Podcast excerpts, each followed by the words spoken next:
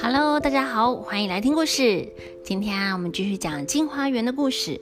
今天要讲的是徐丽荣认亲，人鱼报恩。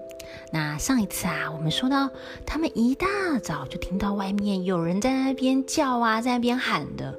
原来啊，他们遇到强盗了。要来抢他们的钱，他们吓都吓死了。那林之阳就赶快讨饶啊，就说啊，我们是小本经营啊，船上没有多的货品，也没有什么钱，拜托，求求大王饶命啊！那那个强盗的头头就很生气的说，没钱是吗？废话少说，拿命来！就举起刀子啊，朝船上跑过来。这个时候，突然。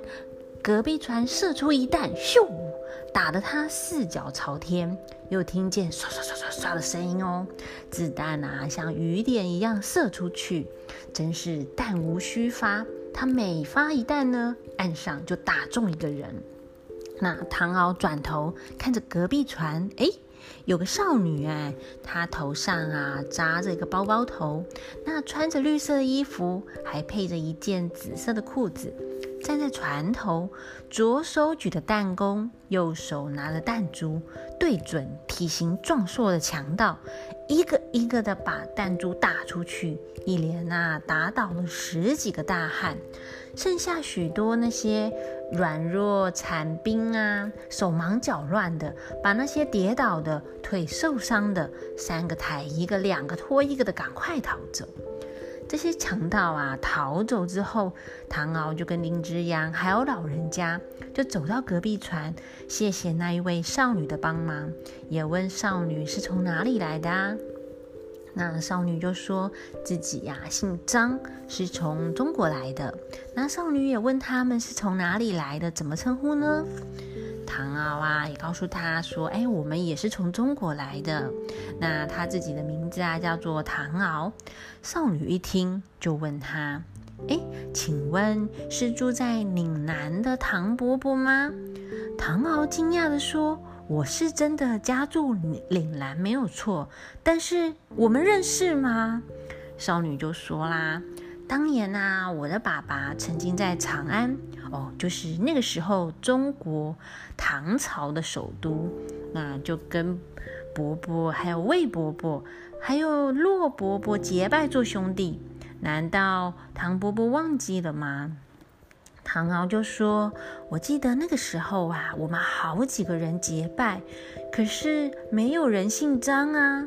小姐啊，可能认错人了。”少女就说自己呀，本来姓徐，叫做徐丽荣。她啊，我爸爸的名字啊，叫做徐敬公。因为啊，徐敬业叔叔被武则天通气追捕，那我爸爸呢，也带着我们就逃到海外来了。我们就改姓张，靠着商船做一些小生意生活。那三年前啊，我的爸爸妈妈都不在了，剩下我一个人带着奶妈。本来想要回去中国，可是不知道现在状况怎么样，也不敢随随便便的回去，所以就还是继续做着小生意过生活。那昨天我们的商船遇到大风，把船只吹坏了，真不知道该怎么办。幸好啊，遇到唐伯伯你们愿意帮忙修理船只，我们真的很感。激早上，你们突然遇到这些强盗来打劫，正好啊，让我击退强盗来回报你们的帮忙。唉，真是没想到在这边遇到唐伯伯了。那这个时候啊，徐承志也跳过船来哦。原来啊，他跟徐丽荣是堂兄妹呢。哦，对了，因为他们的爸爸徐敬业跟徐敬公他们是兄弟呢。那他们两个人啊，相认后，哇，就抱在一起痛哭。我觉得好难得，在海外，我们在外面逃逃难，还可以遇到自己的亲戚。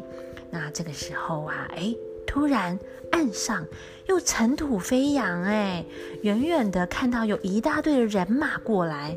老人家说不好了，可能是刚刚强盗回去找人来报仇了。那徐承志啊，就问一下徐丽荣：“哎，我的兵器呀，在蜀氏国没有带来，你这边船上有什么武器吗？”徐丽荣就说：“船上有我爸爸之前用的长枪，可是很重，所有的水手都拿不动，不知道哥哥可以用吗？”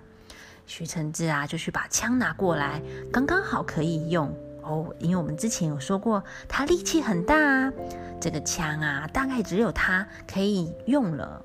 那这个时候啊，岸上的人马已经靠近了。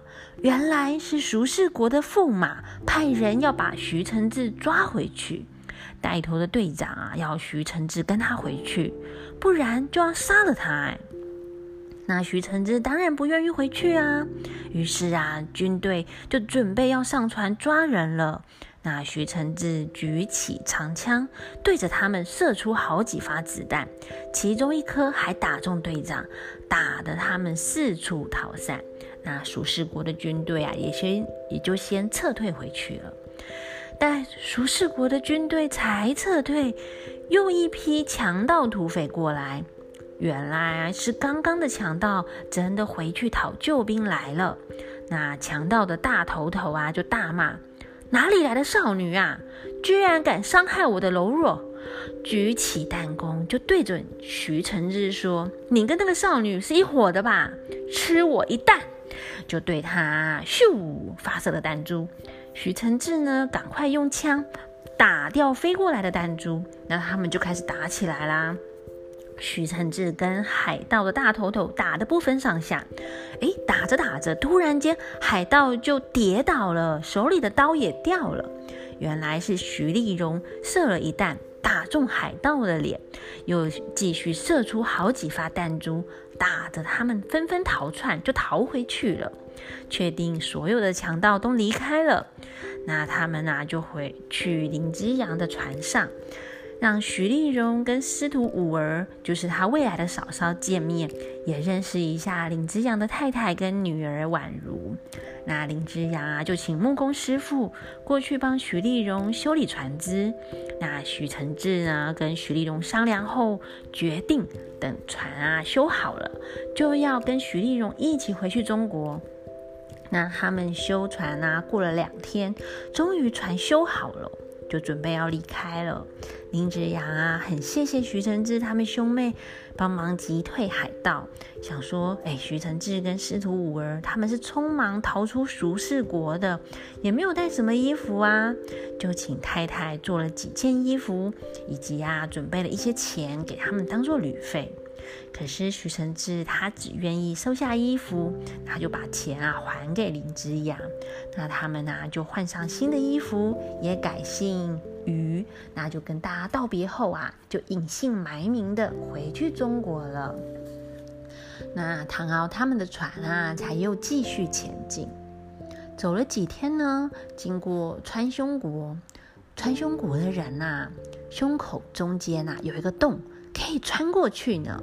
嗯，我记得啊，之前有一部日本的动漫电影叫做《怪物的孩子》，有一段是说，当他的内心被黑暗吞噬、心灵空虚的时候，心的位置，也就是胸口，就会开一个大洞。哎。哦，这还蛮有趣的电影哦，大家有空可以看看。好，那我们回到故事。那因为川他们经过那个川芎国嘛，林之祥就很好奇呀，川芎国的人心长在哪里呀？那老人家就讲啊，他们本来呀，其实长得跟我们一样，可是呢，他们常常做一些就是小奸小恶的小坏事，每一次啊遇到事情都眉头一皱。心啊，就歪一边了，或偏一边。那今天歪，明天也歪，渐渐的啊，心就不在原本的地方，歪到一边了。然后呢，本来应该长心的位置啊，就空了。他胸的前面呐，就长了一个大烂钉。那后面呢，也长了一颗大毒疮，就一直在溃烂。久啦，就把他们前后的胸口啊，烂出一个大洞，哎。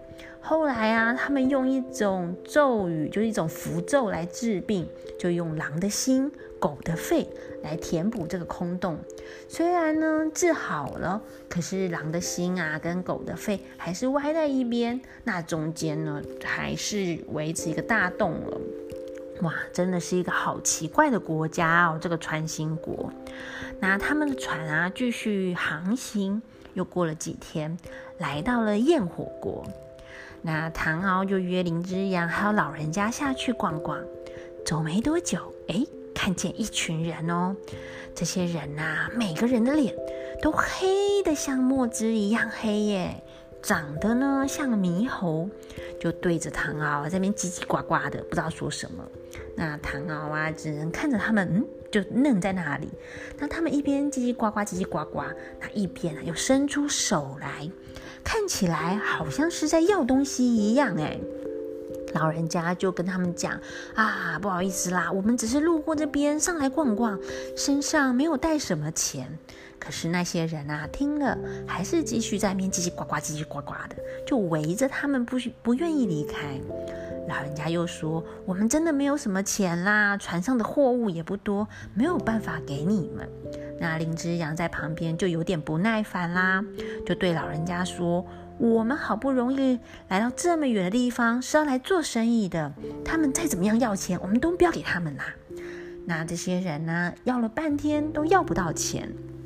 有些人呢就放弃离开了，可是还有一些人还是继续在那里伸着手要钱。啊，林之阳就说：“我们走吧，哪有时间跟这些穷鬼瞎耗啊！”哇，话才说完，就听到那些人大叫一声啊，然后每一个人呢都从嘴巴里喷出火焰来，哎，突然间烟雾弥漫，熊熊的火光扑过来。哦，这个火啊，一烧过来，就把林之阳的胡须啊烧得一干二净了。嗯，林之阳啊，这个时候还不知道他没了胡须，让他后面呐在女儿国发生了非常悲惨的事情哦。那总之，他们三个人啊，吓得赶快逃回船上。还好呢，这些焰火国的人走路比较慢。他们啊，刚刚回到船上后啊，那些人才走到，就在岸边一起对着船头，从嘴巴中喷出火来。一时间火光冲天，水手们都被烧得焦头烂额的。混乱中，哎，突然从海里冒出好多人哦。对着那些焰火国的人，从嘴巴里喷出水来，耶，就像是瀑布一样，这样喷射出去哦，一直从海上喷出来。那大家都知道嘛，水能够灭火，那这些水啊，就可以把那些火焰熄灭掉。哎，那林之阳还趁机放了两枪，那些啊焰火国的人，那我才生气的离开呢。那他们回头看看海里的那些人，哇！原来呀，是他们之前在远古国放走的人鱼哎，那些人鱼呀，看到火已经灭了，就游回去海底了。林之阳就赶快叫水手收拾一下，准备开船。